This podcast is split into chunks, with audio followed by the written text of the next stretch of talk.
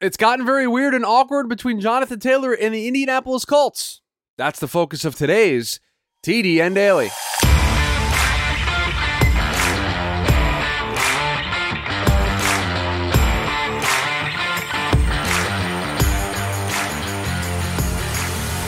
And welcome in to the Monday edition of the TDN Daily podcast. Chris Schubert back with you here once again on the show. Hope you are all having a fantastic start to your week, a fantastic start to your Monday. Uh, and we have an interesting one. It, it, I don't know if it's going to be a fun one. We have an interesting one in, in a week in which we are going to have actual football later this week. And we can finally feel things starting to turn towards the season beginning. And we had this big plan of a JJ McCarthy breakdown here on the show today. The Jonathan Taylor situation emerged throughout the weekend. The trade request, the back and forth between Jonathan Taylor, his agent, Jim Irsay, the Colts, everything that has occurred over the last couple of days uh, has kind of gone front and center in the NFL world. And so that is going to be our focus here today.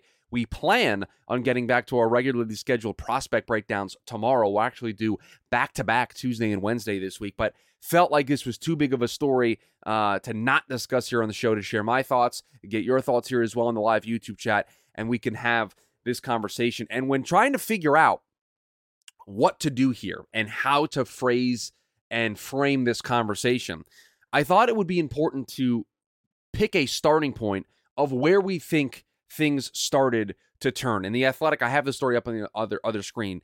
They go through a timeline of how we got to this point. They talk about you know Shane Steichen getting hired and comments made by Chris Ballard at the at the draft and at the combine, all that stuff. That doesn't feel to me at the the moment in which this turned. I think if you wanted to pick a non Colts moment for when this turned and when this became a sour situation in Indianapolis, I think you need to look at the situations that played out with Saquon Barkley and currently still playing out with Josh Jacobs and the Las Vegas Raiders. That is when, at least nationally, at least on a big stage, in a big picture context, we started discussing again. And there have always been rumblings. There have always been brief pockets of time in which we've had this conversation. But the idea of the running back market being underpaid and not getting um, fair value or not getting dollars at a proportionate level compared to other positions in the National Football League that became a very, very real conversation, I would say, within the last four weeks or so. And so then you add that as the starting off point. point, and I'm going to read you two quotes. I'm going to read you a quote that was made on July 25th, so not that far ago, not that, not that far back in, in the timeline, from Chris Ballard on the running back market. Again, after everything that's gone down with Saquon Barkley and Josh Jacobs. Quote, I mean, look, the market is what the market is. But saying that, like I've always told y'all, you pay good players. You pay guys that are going to help you win regardless of the position. We think very highly of Jonathan. Unfortunately, we didn't have a great season as a team, and he's coming off the injury. But Jonathan is a great player and he's a great person. So I think that will play out over time and work out the way it should either way. End quote. So you've got that quote. That doesn't scream to me like somebody that's not interested in having Jonathan Taylor back. That doesn't scream to me somebody that's that is okay, okay moving on from Jonathan Taylor and just resetting at the position. But but we I can see it in the chat. Heldy says I'm glad the Colts are more, are finally more hesitant to play less valuable positions. Raul says, and our resident Colts fan Raul here on the show says, to be honest, I would have been willing to pay JT, but apparently his people are asking for money that not only the Colts would not afford, but no other team. Um, and there have been reports of, of the number being close to $16 million a season, um, which would be a, a uh, the market, beating the current number. And I will tell you what the current number here is in a second. Um, I'll pull it up to give you the exact figure uh, on the top running back position per year. Uh, Christian McCaffrey got 16.015 million per uh, on a per average. So it would put him in that tier. Uh, when McCaffrey signed his deal, it was four year, $64 million contract extension with the Panthers uh, back in 2020. Uh, Heldy says, I think it's a matter of the team wanting to exercise patience with the new system and injuries, all the while the running backs are done with being patient, understandably so. Yes. So, okay. So that's Chris Ballard making comments. And then again, truly where I think this became a Colts problem is the Jim Irsay tweet, the first Jim Irsay tweet that we talked about here on this show, in which he talked about negotiating the CBA, talked about, you know, negotiated in good faith. Now the agents are selling bad faith. And we talked about it on this show. Not the messenger for that message. That coming from Jim Irsay, you you the the alarm bells go off and you ask yourself, is there something nefarious? If is, is this him? Is something else going on behind the scenes? We asked that question here on the show. That was back in the, five days ago, which feels like an eternity ago in this situation. So you have that. You have the response from an Ian Rapoport tweet that said, Hope the relationship can get fixed, that says, I doubt it. And we thought, oh, that's bad. We that's where we thought the new rock bottom was in this situation. And then we have the one-on-one meeting that occurred, and then there was it felt like it was the result of that one-on-one meeting because it came out after the fact of that one-on-one meeting concluding that Jonathan Taylor has requested a trade. We then find out that it was actually a trade request from a couple of days ago because they have not exchanged numbers. They have not had uh, talks on a contract extension. And then from that point, from the requesting of the trade, we found out the the not passing the physical, being placed on the pup list, the the Colts potentially going down the path of putting him on the the non-football injury list, the NFI list, which would then allow them to not pay him and he wouldn't accrue a season. And it has just gotten very, very ugly very, very quickly within the last, I would say, 48 hours or so. So now we sit here on July 31st with all of the information that I just shared, and we now need to chart a course forward. We need to see what this is going to look like. And right now, as we sit in the middle of this, we are in the middle of this situation right now between Jonathan Taylor and the Indianapolis Colts. As we sit right now, this is a high stakes game of chicken that both sides are playing. Both sides are pushing each other to the brink. You may think it's fair that Jonathan Taylor's doing that. You may also think it's reasonable that the Colts are doing that because they don't want to pay the $60 million. I'm not even going to weigh in on the reasonability of both sides. But both sides are playing a high stakes game of chicken. You have Jonathan Taylor reportedly asking for $16 million a season.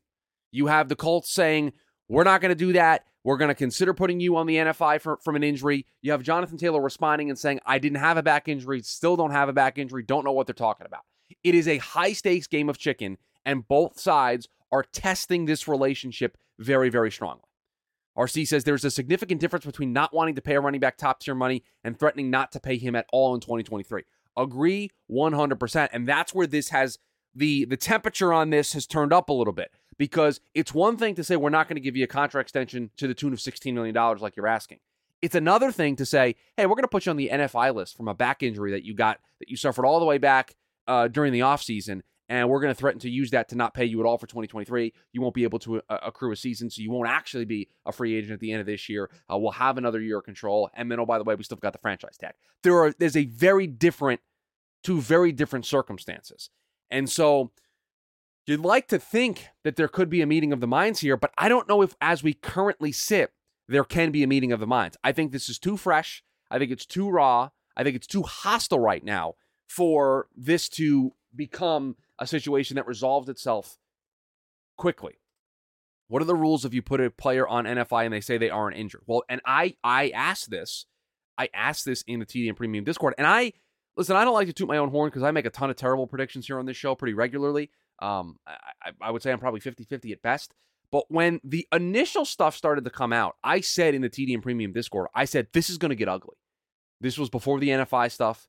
This was before the, you know, 16, like, but before all of the recent ugliness of putting him on the NFI list, not paying him for this season, not letting him accrue the, accrue the year, Taylor responding and saying, I was never hurt, never had a back injury, don't know what you're talking about.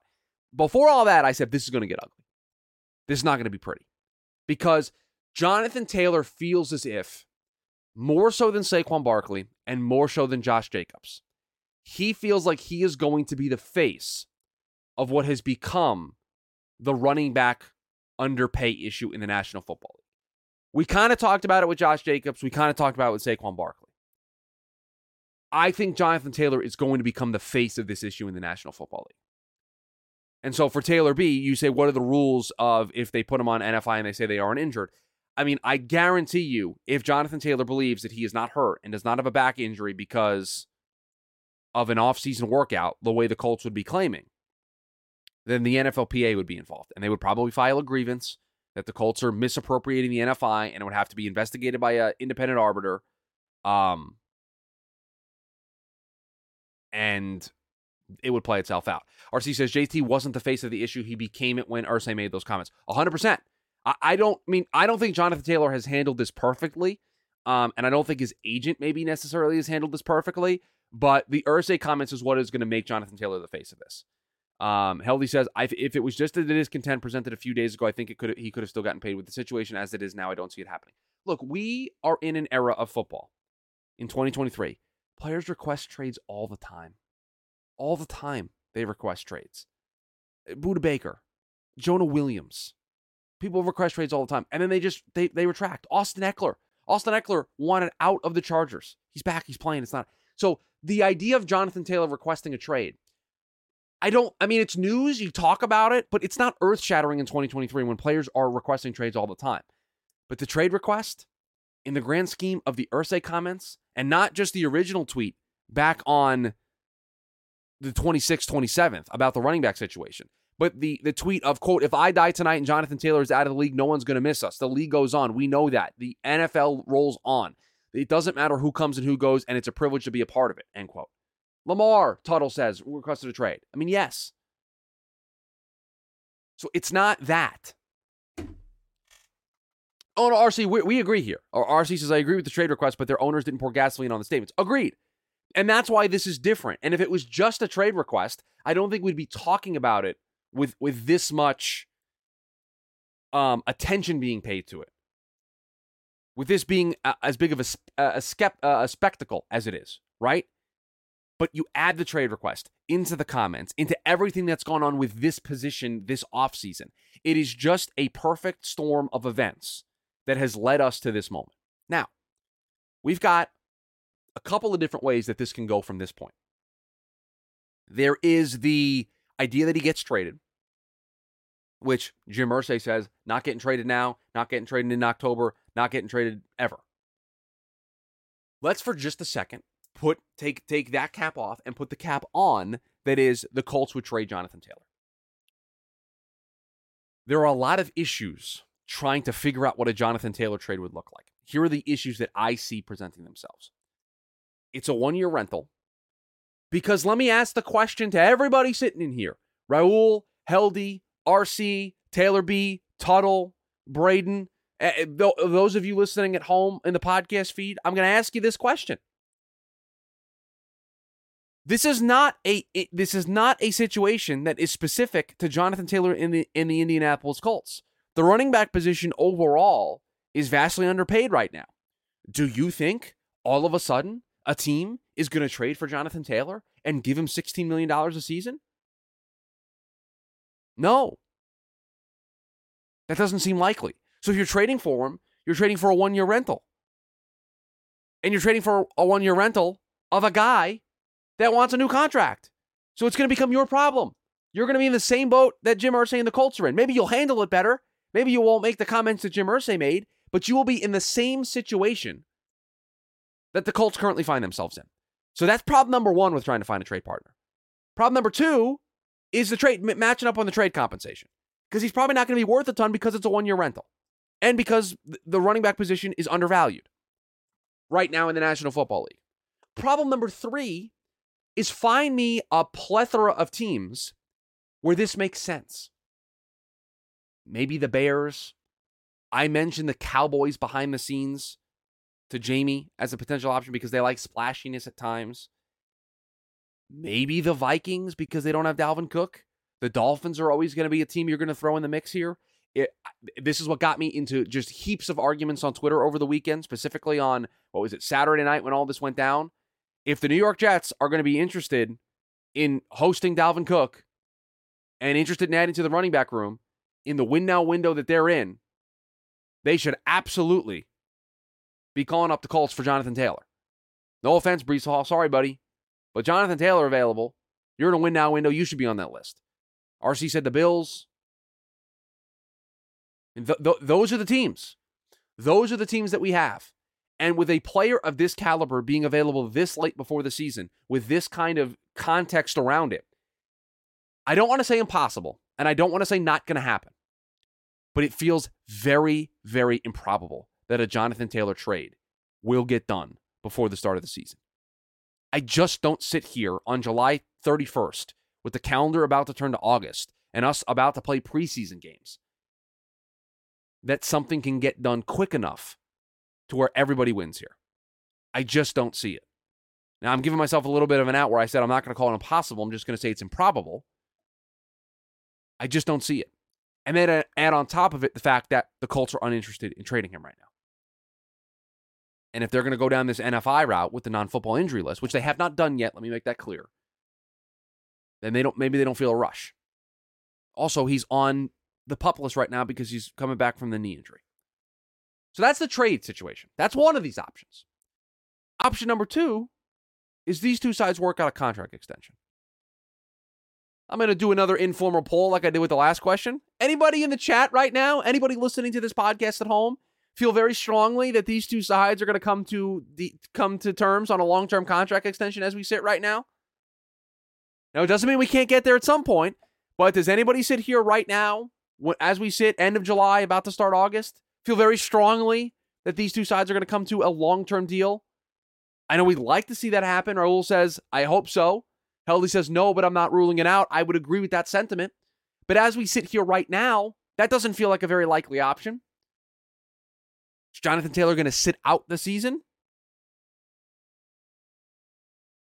That doesn't seem very likely.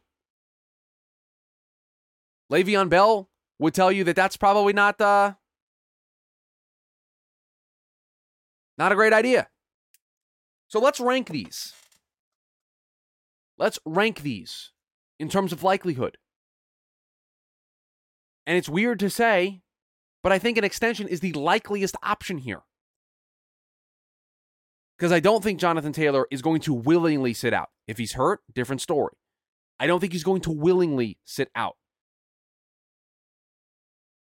I don't think a team is going to make a trade for Jonathan Taylor and pay the money and pay the draft compensation and be able to turn that around in enough time for it to make sense. And so we sit here, end of July, beginning of August, waiting. And to show you how bad it is, I saw this tweet this morning from uh, Ari Meirov, who pointed out something that I thought was really, really insightful, at least for me, to just show you where the situation is at. The Colts once allowed Andrew Luck to keep the entire 24.8 million that they could have recouped after he abruptly retired. To see them go to this measure with Jonathan Taylor is remarkable. This is two sides pissed off at each other with no signs of improvement. And that shows you how bad this has gotten and how toxic this currently is.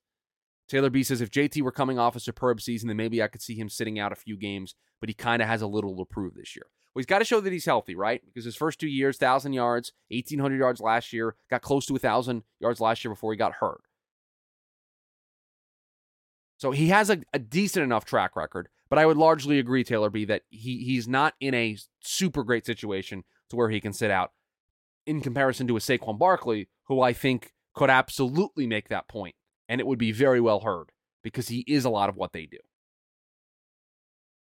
And so we sit here, and I think an extension is the most likely option here because I just don't see. Because to me, if we get to the start of the year and Jonathan Taylor is sitting out for one reason or another, I don't think that's good. I think then that tells me that this next month gets even worse and this gets even more toxic. Now, I saw somebody mention it earlier that Jonathan Taylor, uh, that um, Jim Irsay, a very emotional owner, right? Um, Heldy says he's a very emotional owner. He gives uh, response from too much of an involved fan perspective. And I wonder if at some point for Jim, a cooler head can prevail here.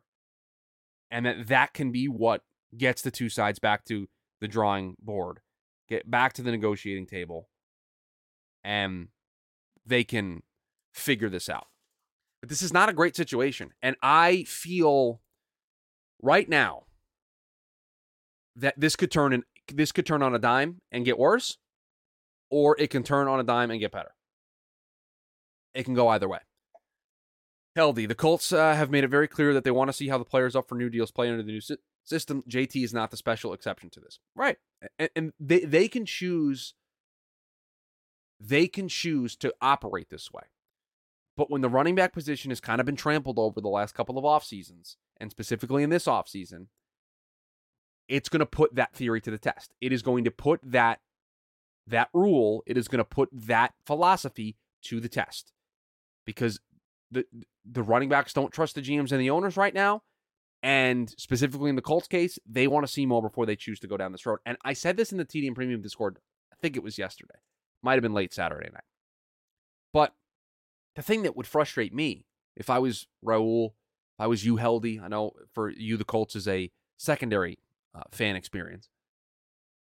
You've got, you have got a very exciting quarterback prospect who, by the way, just had surgery but appears to be okay on his nose and everything seems to be fine. You've got an exciting head coaching prospect. You've got an exciting 2023 draft class that everyone is raving about. You've got a lot of pieces that this uh, show thinks very highly of.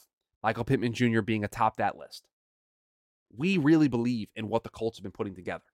I think Julius Brents going to be one of the top corners in the division, the top corner on the team, going to make a case to be one of the top corners in football. I, I, I that's what I believe about Julius Brents. Everyone on this show knows how I feel about him. They've got Josh Downs. They drafted Anthony Richardson. They've got Jonathan Taylor. There should be a lot of buzz. There should be a lot of excitement around this team. And yet it feels like we can't even get close to discussing that right now. That that's not even remotely near what is the topic of conversation.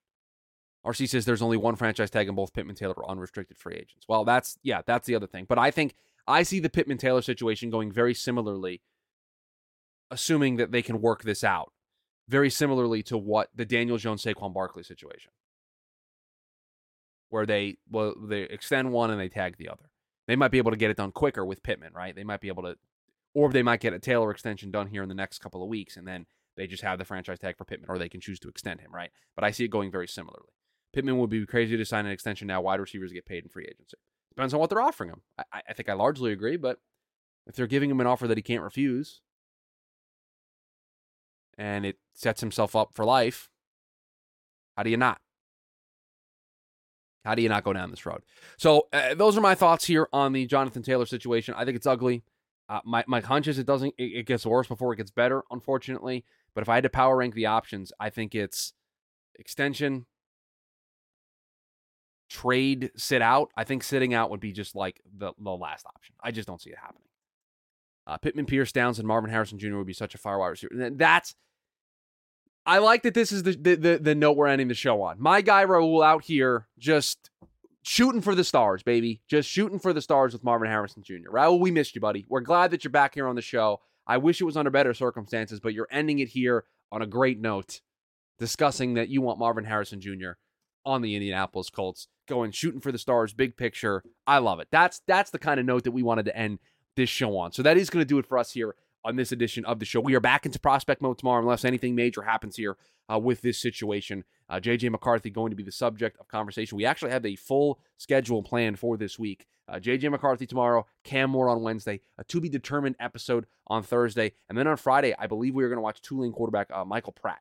Uh, so those are going to be uh, the three quarterbacks this week, and everything else that happens uh, throughout the week we will discuss here as well. But that's going to do it for us here. Please rate, review, subscribe, share the show. We greatly do appreciate it. Join us over on the YouTube side of things. You see how much fun we have over there Monday through Friday, 11 a.m. Eastern Standard Time. You can join us there. If you can't catch us live, but you want to see the video version of the show, just go over to the Draft Network YouTube channel, click on the live tab. All of uh, the, the previous shows that we have done here on YouTube are there for you to consume. Uh, leave a comment, hit the like button, subscribe, turn on the notification bell. You guys know the drill by now. But that is going to do it for us here on the Monday edition of the show. We are back into our prospect breakdowns tomorrow. Hope you all have a fantastic rest of your Monday. We'll talk with you all later.